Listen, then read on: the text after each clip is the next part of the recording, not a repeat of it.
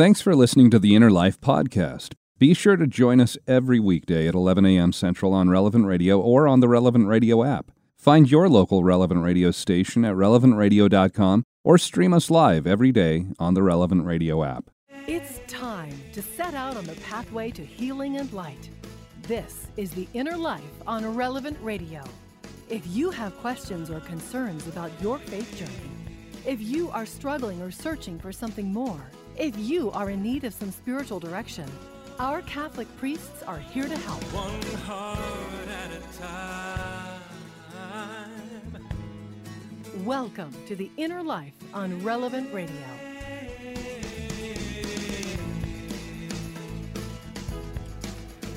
Hello and welcome to The Inner Life on this Wednesday. Hi, I'm Josh Raymond. Glad to have you here for this hour of spiritual direction on Relevant Radio and the Relevant Radio app.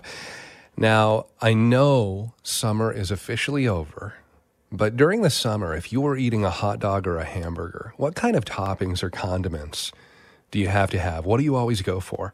Does your hot dog does it always have to have mustard or maybe some onion, some relish on it? Or do you never have a burger unless there's that tomato, that slice of tomato on there? Or our pickles have to have some dill pickle slices on that burger? And of course, there's that condiment that almost all kids seem to love on hot dogs and burgers and fries and so many other things bright red ketchup, right? But back in the early 2000s, you had other choices for colors of ketchup. Do you remember this? In July of the year 2000, Heinz introduced green ketchup. It was part of a marketing promotion in support of the very first Shrek movie, and that it was coming out in theaters that summer. Green ketchup. And kids, they were so excited about having green ketchup for their burgers and their fries that Heinz, they found themselves selling a year's worth of orders in only the first few months that green ketchup was available. And since green ketchup was such a hit, well, then Heinz decided we should try some other colors.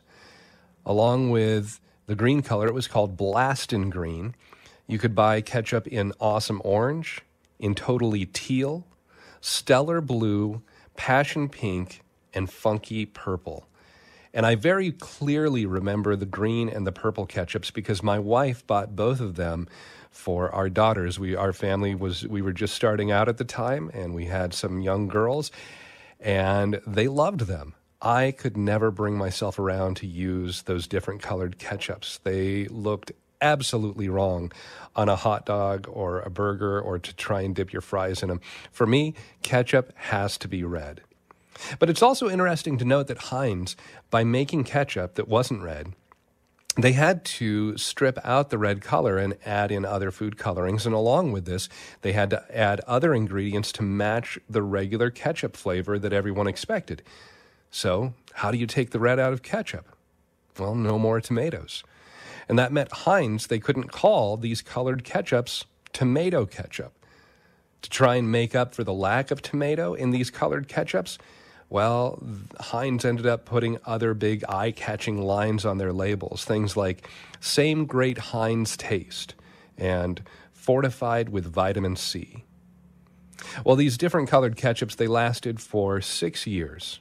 Apparently, that was the length of the novelty. And by that time, sales were starting to dwindle. And those different colored Heinz ketchups, they were discontinued.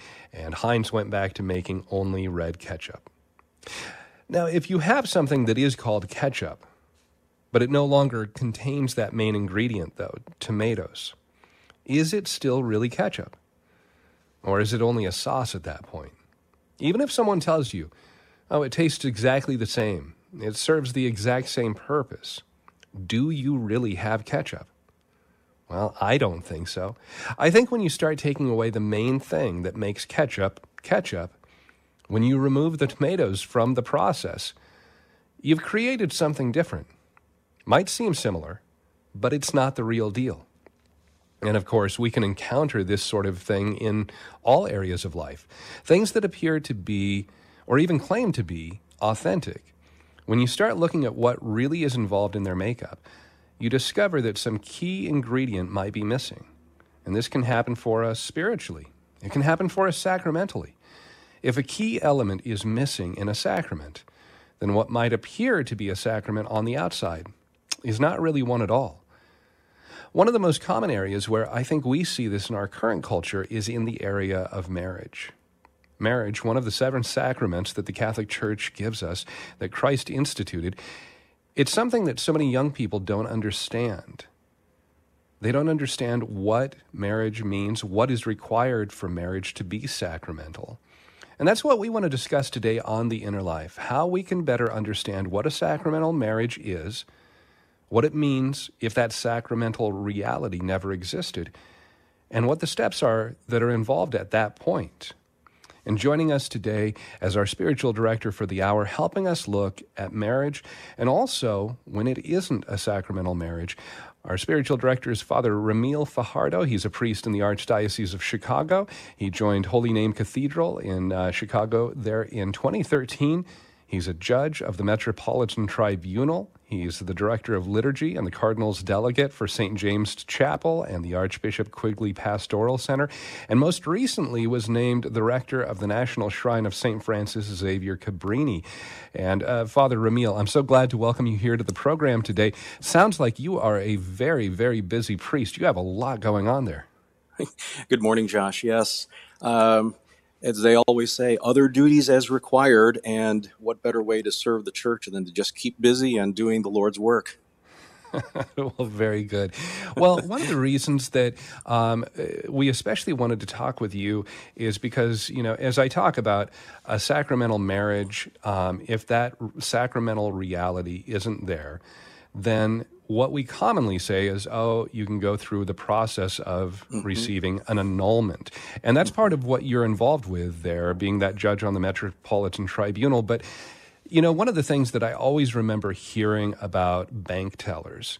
Mm-hmm. When they're working with money, dollar bills of different amounts, the best way for them to train to spot, uh, spot counterfeit bills is not to spend a bunch of hours looking at the different fakes, the, the different counterfeits that people have tried to use in the past. Rather, the best way to identify counterfeit money is to spend so much time working with real bills that when one of those counterfeit bills comes across your your desk or your counter there, you can't help but notice something is wrong with this. This doesn't look quite right. And I think that might be maybe a good way for us to start this hour we want to get to talking about annulments, but before we get there, can we just talk about what a sacramental marriage is? Can you walk us through a proper understanding of marriage?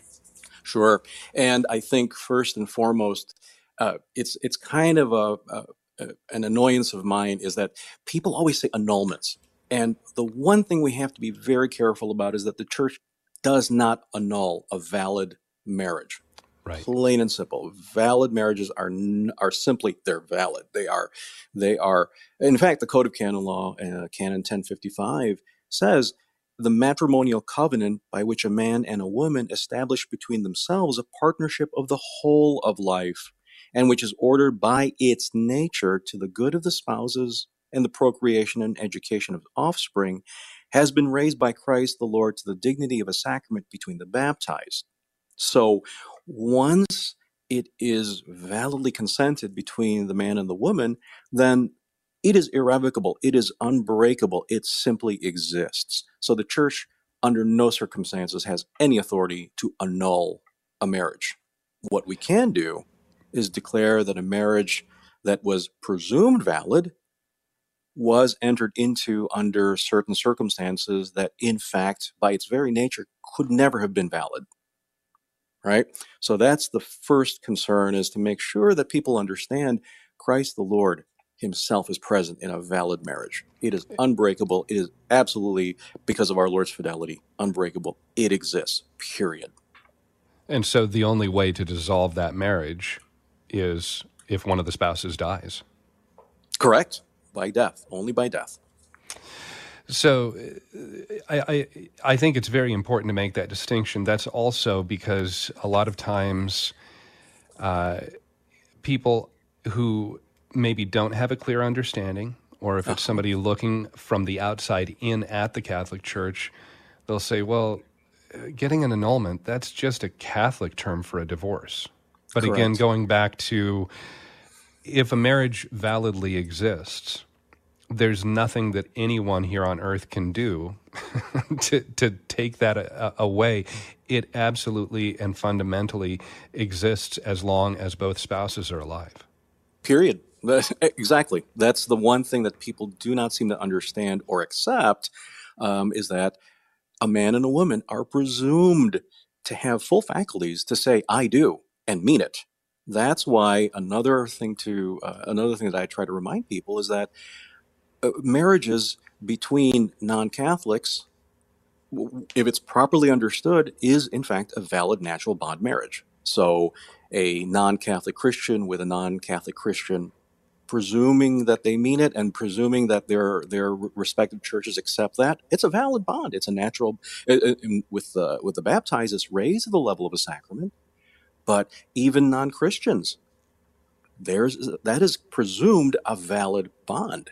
So I, I think that's a very important consideration that a man and a woman who make these promises publicly and intend to say "I do" mean "I do," and the church respects their intellect, their will to mean I do.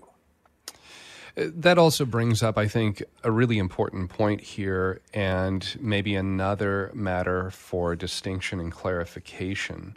Mm-hmm. As you're talking about this, I mean, we're talking about a sacramental marriage, but you're also talking about marriages that are recognized, whether it's from uh, other ecclesial communities, whether it's even just a civil marriage. And that civil marriage versus sacramental marriage, it's not that they both have to be exclusive. You can have both at the same time. But can you give us maybe a little more clarification on what we mean when we talk about sacramental versus civil marriage?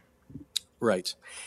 Uh, the church, through her canon law, always understands that we cooperate with the civil authorities in all things that are moral and good.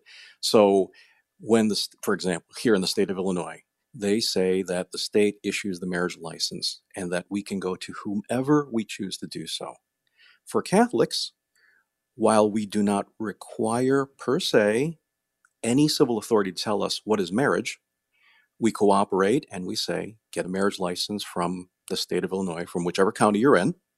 And then they, in turn, recognize the fact that we will celebrate that marriage. So there's a cooperation between the two the church focuses exclusively on the sacramental dim- dimension between the baptized.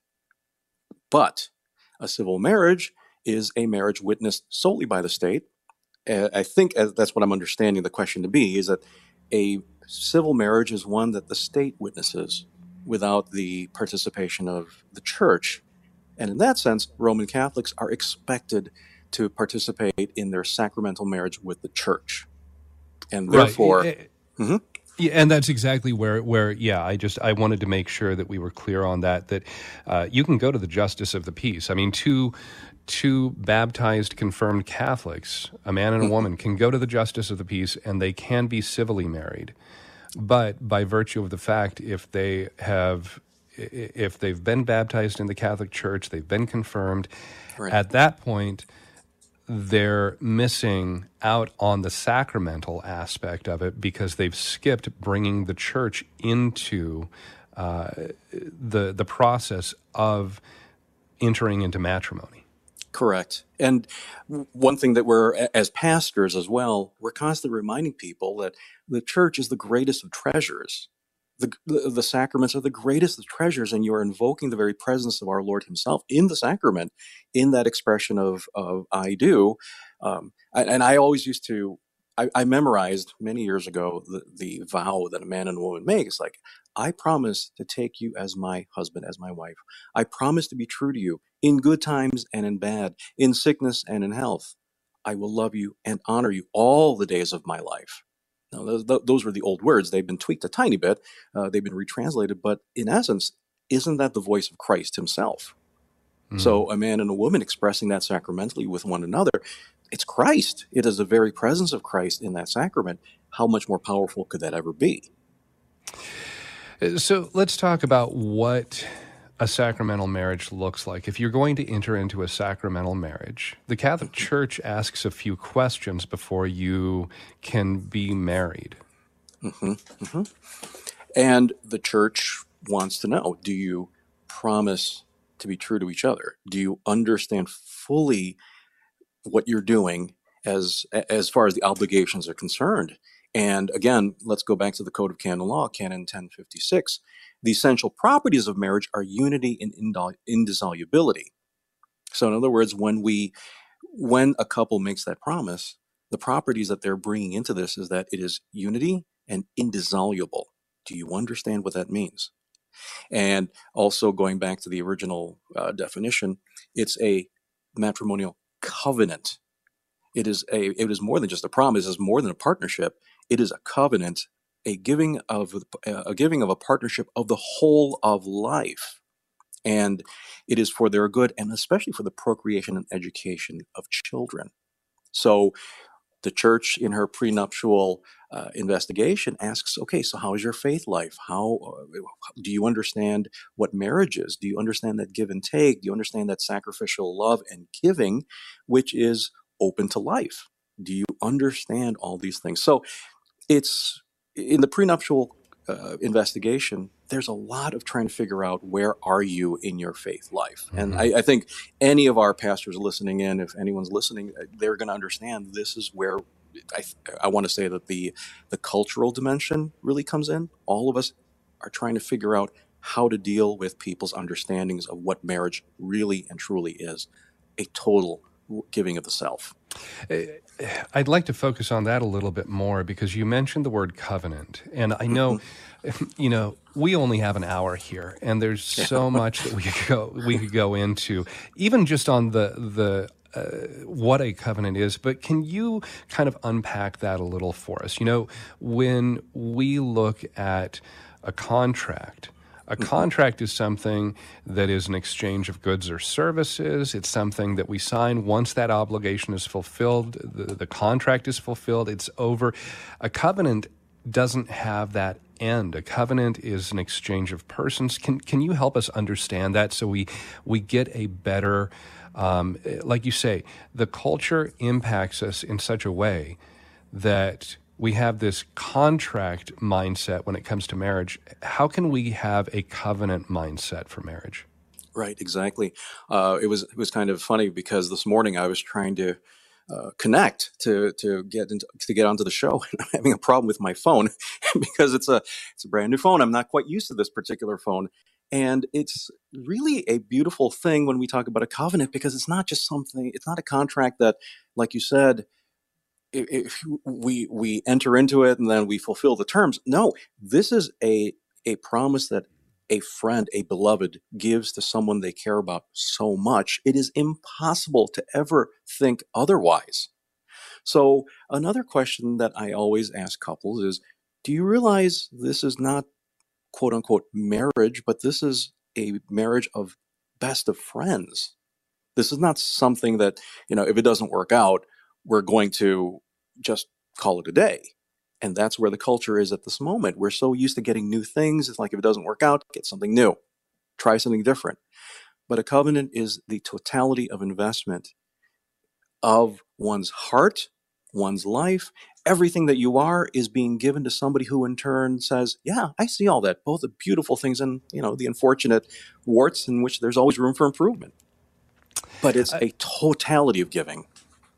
Yeah, I, I think as you're describing that too, if there was that understanding walking in for people and and a true belief in that you know i mean right. you can say oh okay sure sure i hear you but if you don't say i i really believe and i'm going to live my life fully following that belief because like you said with your phone if I really don't like the terms of the contract of the, you know, the cell phone provider and what I have set up there. I can find a way out of that.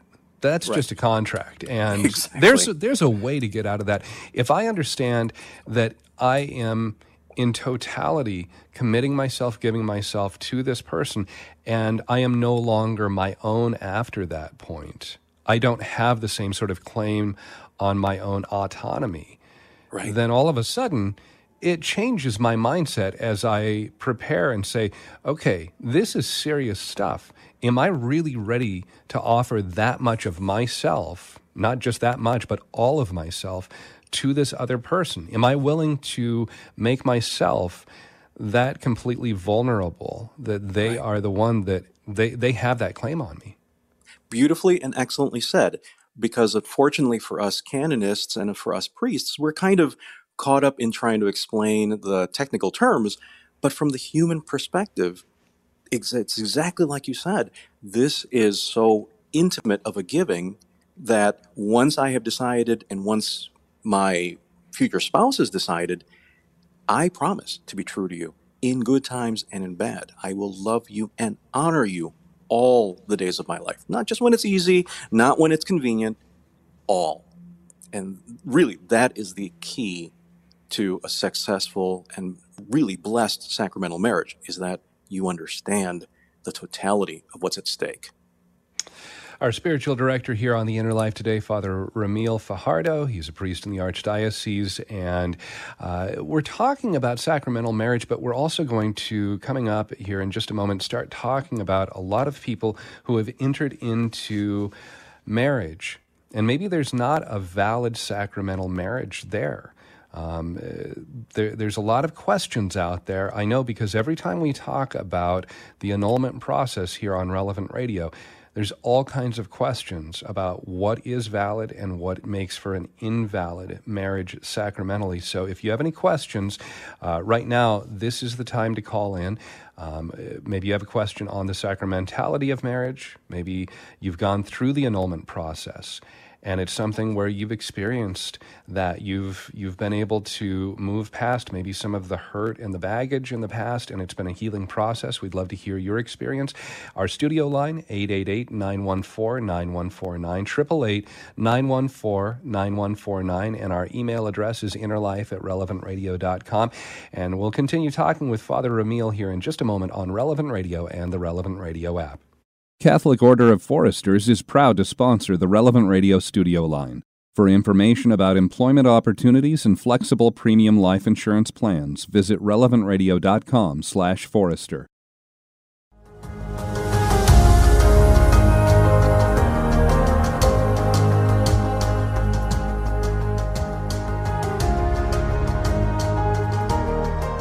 Welcome back to The Inner Life on Relevant Radio. Call in now to share your story with our Inner Life spiritual directors. 1 888 914 9149. That's 1 888 914 9149. This is The Inner Life on Relevant Radio.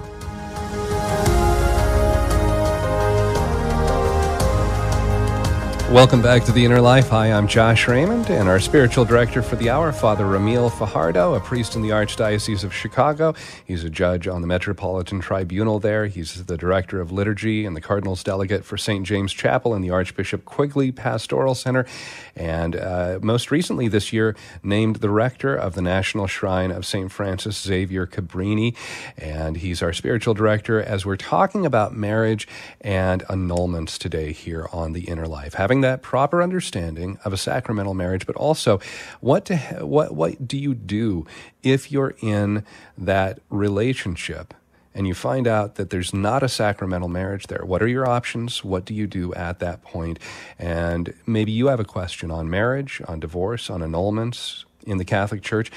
Maybe you've gone through that annulment process, and how did that help you to find healing and ultimately to grow closer to Christ, grow closer to the church? Our studio line, 888 914 9149, 888 914 9149.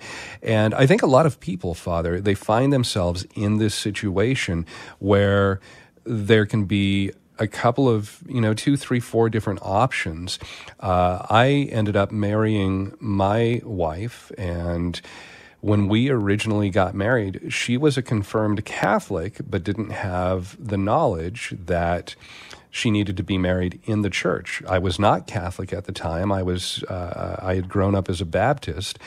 And so we did that justice of the peace marriage and got married uh, outside of the church and it wasn't until I was on my journey after having learned about the Catholic Church, and it was about a two, three year process of learning, of being catechized, and eventually coming into the Catholic Church And I ended up saying at some point, before I ever entered the church, I said, Oh, you know what? We don't have a sacramental marriage. And you're going forward and receiving communion and i don't think you're supposed to do that.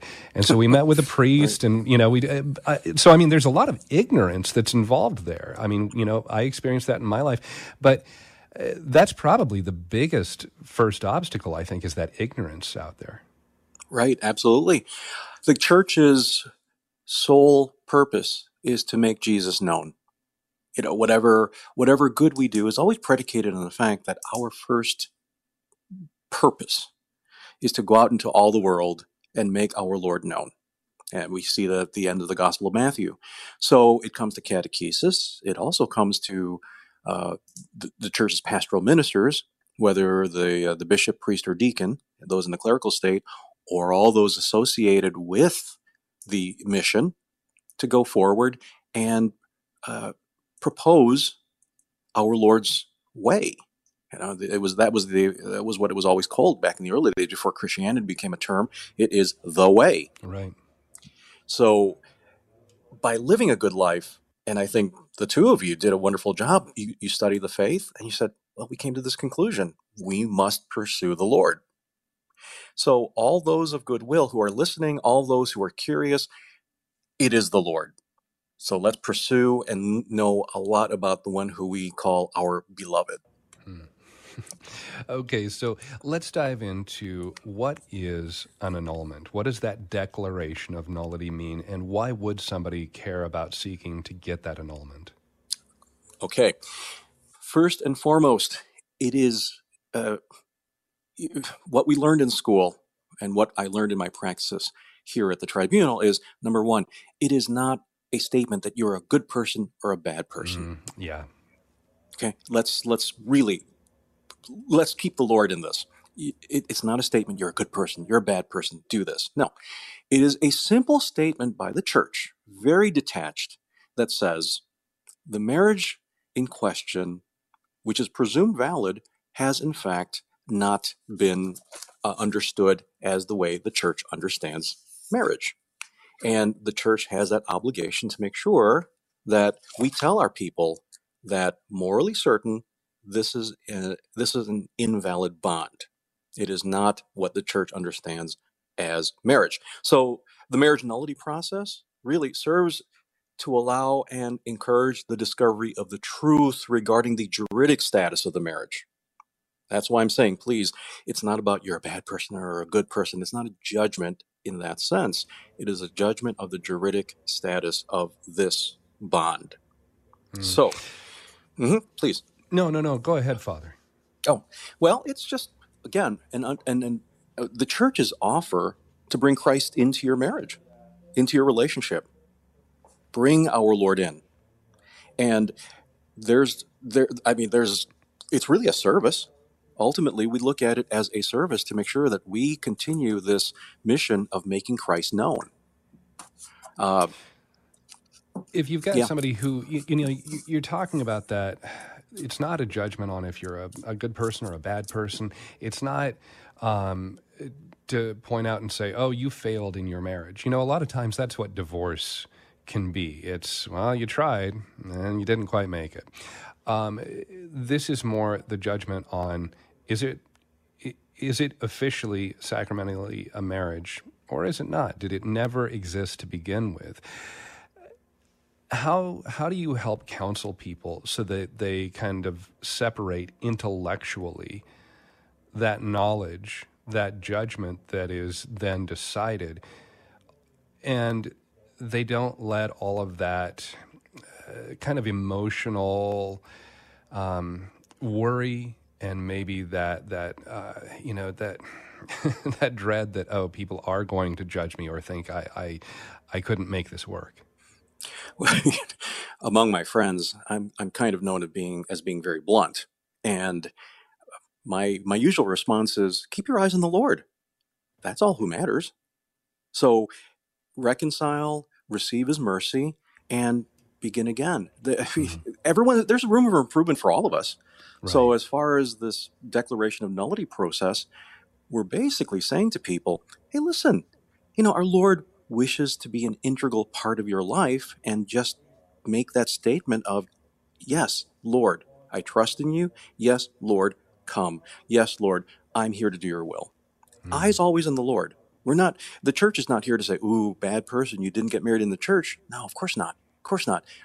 The Lord's mercy and the sacrament of healing, which really, if you think about it, the sacrament of marriage is also uh, an exercise of the common priesthood of the faithful. You serve one another, you sacrifice for one another, you heal one another, you give life to one another. It's, it's in, on so many levels, it is quite the sacrament. Right. You're a representation of the mystery of the Trinity of God. There, there's so much Right. involved there. Sure. Yeah. Absolutely. And you know, I think um, Fulton Sheen, I think it was, had a beautiful image in one of his books. I, I don't have the title in mind, but he said if you look at a husband and wife, you only get closer to each other the more you get closer to Christ. It's like a big triangle.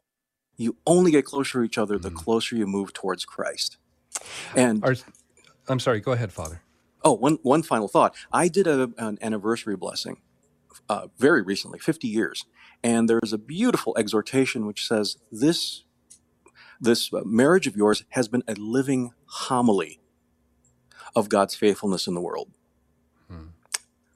And I, that that has never it it never left my mind, whether it's in religious profession, uh, matrimonial anniversaries, whatever. It's a living homily of Christ's presence in the world. Mm, I, I, I like that a lot.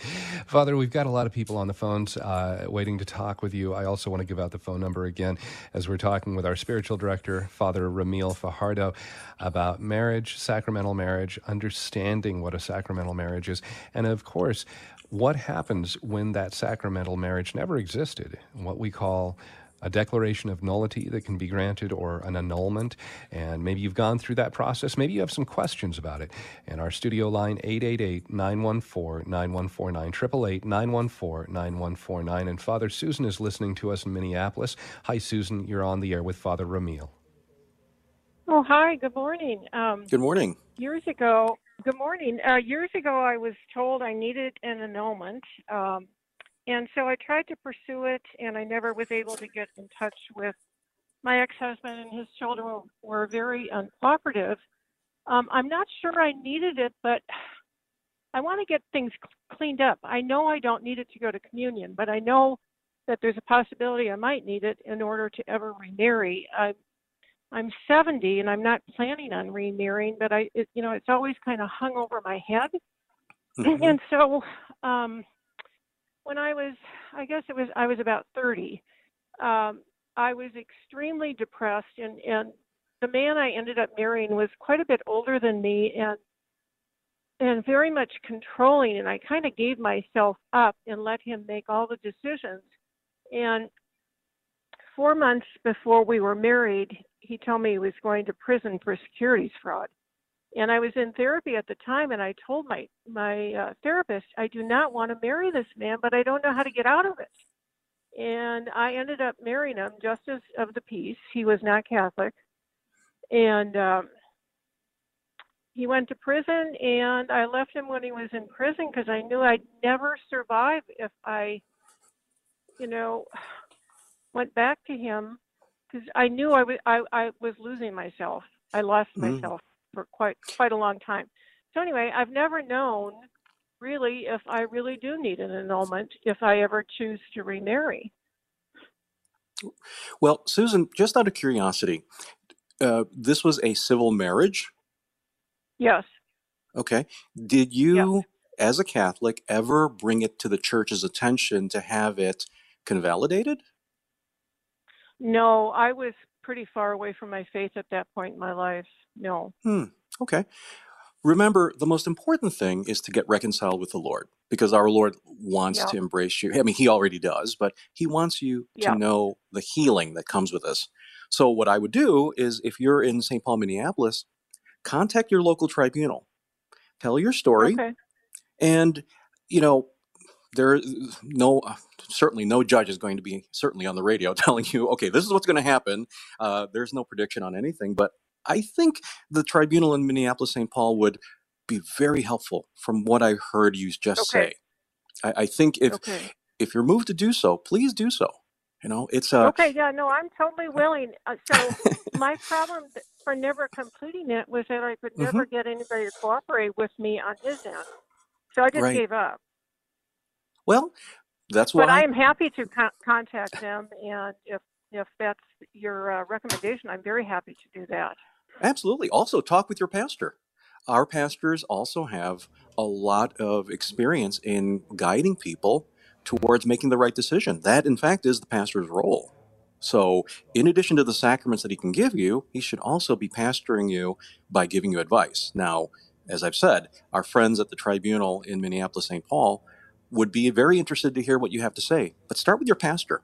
That's that's really our obligation as priests. You know, Father, as Susan's talking too, she said, you know, there's that that uh, maybe unwillingness, and I know in other situations, maybe there's an inability for cooperation uh, going through that annulment process. And I've I've known different people to go through that process, and Sure. you know, they bring different witnesses. What what were the circumstances? What happened? You know, different things like that. In when when that couple was originally married, um, and what what can you do if you find yourself in a situation like Susan where there just doesn't seem to be that cooperation as you're wanting to move forward? You're trying to you're trying to have this kind of spiritual healing and reconciliation in your life but you're met with resistance from the other people involved. The first and foremost thing is always take it to prayer. Take it to prayer and ask the Lord to inspire you how to move forward on this. So, in the practical side of it, go to the pastor, go to your pastor, and then also contact the tribunal and get their advice on how best to do it. Oftentimes, many times, it is simply a matter that people cannot be reached. If there is outright resistance, then it's problematic. But again, an individual applying for a declaration of nullity must be heard by the church. The, our people have a right to get an answer. So, speaking with the tribunal and speaking with your local representative to begin the process is about getting an answer. So, nothing is ever um, impossible. There are ways of getting this done. Our spiritual director, Father Ramil Fajardo, as we're talking today about sacramental marriage and the annulment process, receiving that declaration of nullity. And maybe you have a question on that, and we're taking your phone calls at 888 914 9149.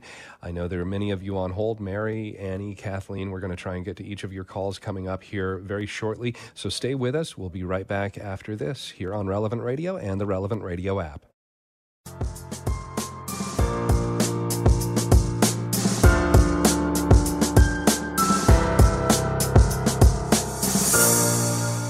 Welcome back to The Inner Life on Relevant Radio. Call in now to share your story with our Inner Life spiritual directors. 1 888 914 9149. That's 1 888 914 9149. This is The Inner Life on Relevant Radio.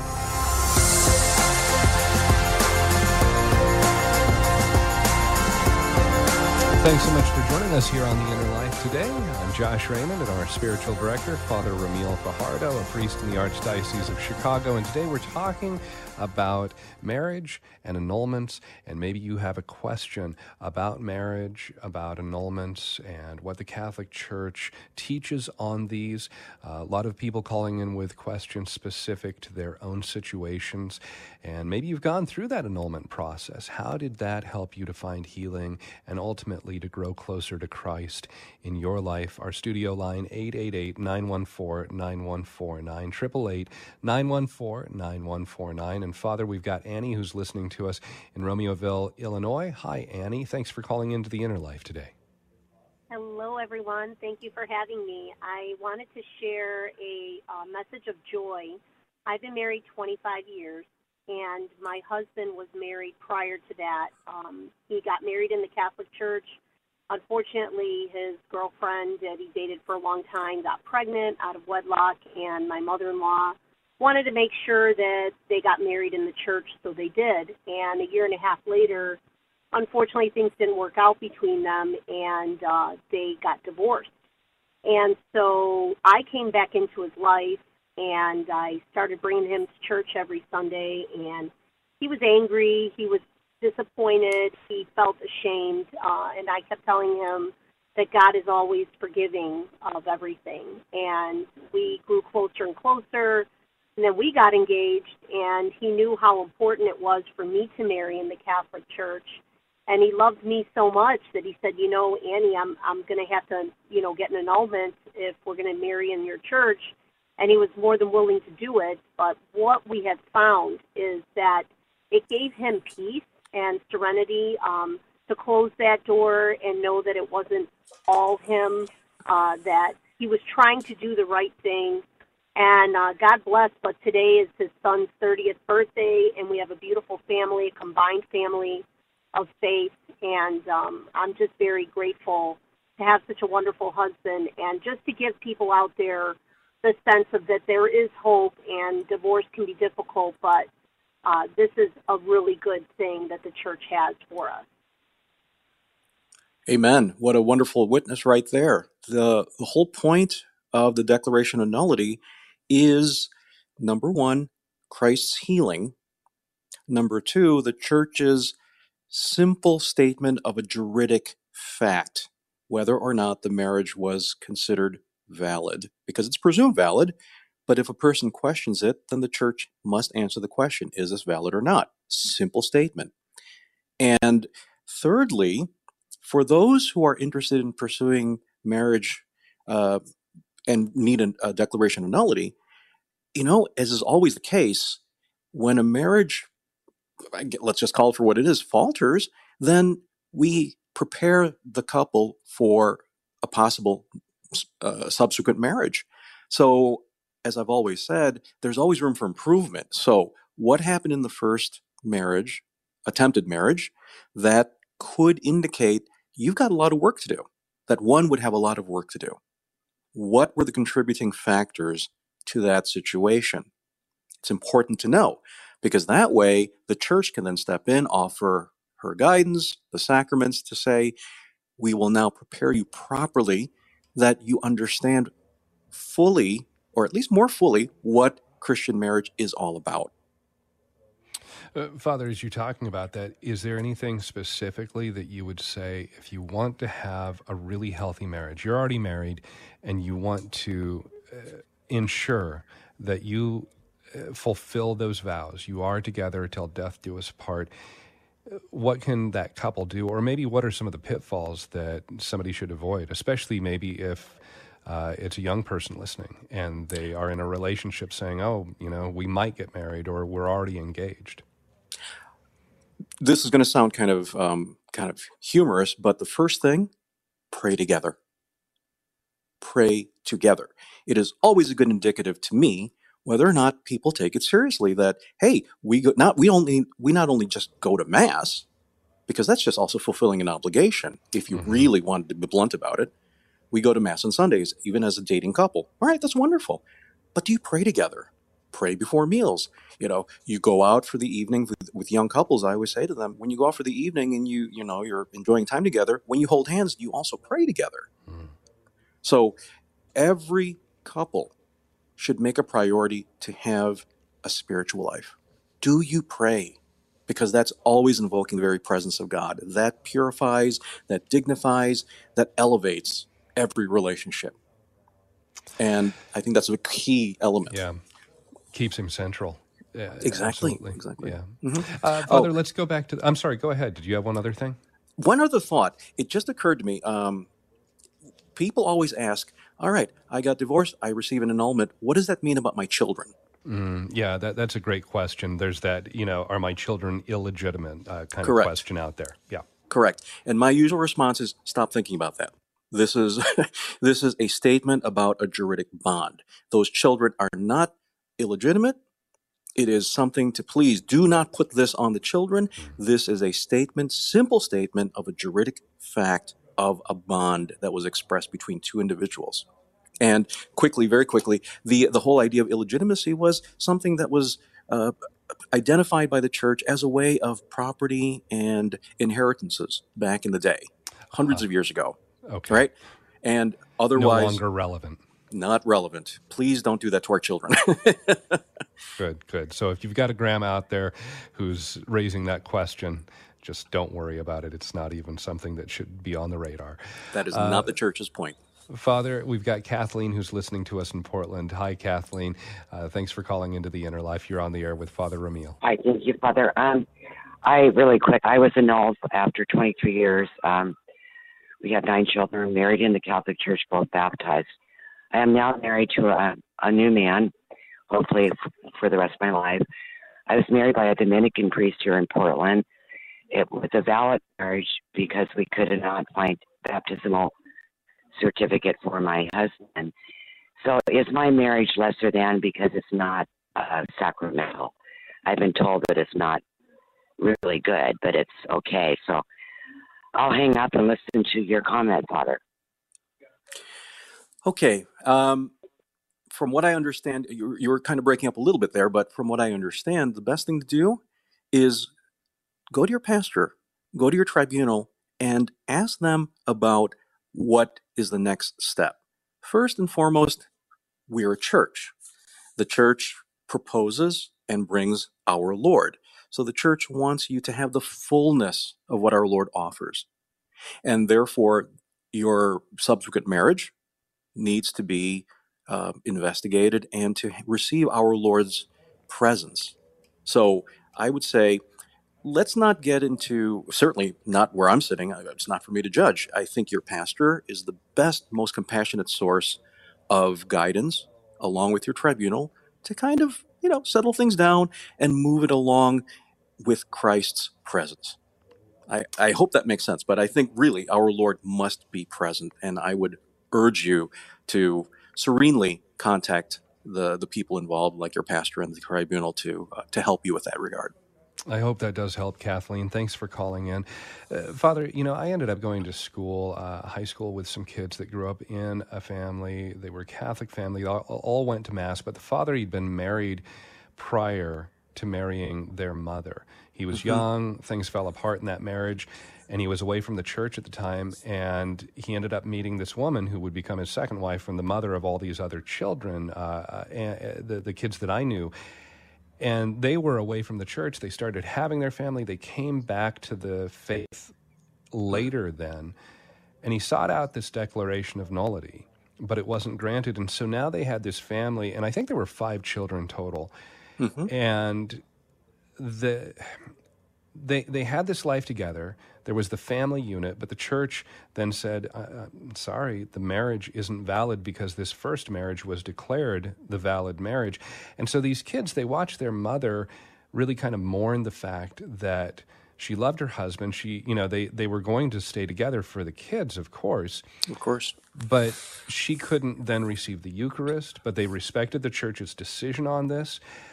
And so these kids, I watch them have this kind of resentment toward the church because of their parents trying to follow to the best of their ability what was decided, but still stay together for their kids. What do you do in that sort of situation? I mean, that's a really difficult position right there. That is that is actually one of the hardest questions that I have ever come across. Um, when when the church says no, the first bond is in fact valid. That's one of the hardest things for people to ever hear. And it's mm-hmm. ultimately it's the hardest thing for the church to say. But difficult as it is, I always tell people too, you know, the cross was not pleasant. It's not a pretty oh, symbol. Yeah. That's why our Lord is depicted in our Catholic Church as not just a wooden cross, but a, a, our Lord dying, bleeding, tortured on the cross. That is the extent of sacrificial love that he went through for us. And as far as a couple are concerned, hearing something like that, that is ex- it's exceedingly painful. But also, their response is really what's edifying to the children as well. It should be. They're doing their best under the circumstances, and it hurts them. But does that necessarily prevent joy? I, think their sacrificial giving in that regard, all the things that the church guides them to do, given the, neg- the negative decision, they seem to be responding to it. Wonderful. they're trying to respond in the best way that they can. Is it painful? Absolutely. But again, going back to my earlier comment, this is an exercise of the common priesthood.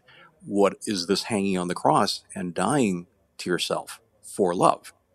I, I, I would that's what I have to argue that this is in fact the spiritual dimension that far too many of us tend to ignore. And if you've got kids who are feeling that resentment, uh, at that point, I'm going to guess we're going to go back to one of the things you said earlier pray for your kids. Right. And pray with your kids. Yeah, pray with them. Yeah, you know, it's a unity is not just between husband and wife, but with a family. Father Ramil Fajardo is our spiritual director. And Father, as we are down to about our last 30 seconds here, could I ask you to offer a blessing to all of our listeners? Through the intercession of St. Joseph in this his year, and always with the Blessed Virgin Mary, may Almighty God bless all of you, the Father, and the Son, and the Holy Spirit. Amen. Amen. Father Ramil, thank you so much for being our spiritual director here on the program today. Great to talk with you. Thank you very much, Josh.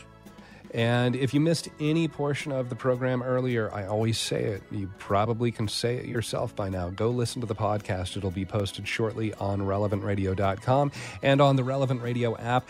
And I uh, want to encourage you to stay tuned. We have Mass coming up next here on Relevant Radio. And of course, right after that, it's The Faith Explained with Cale Clarke. We'll see you back here tomorrow on The Inner Life.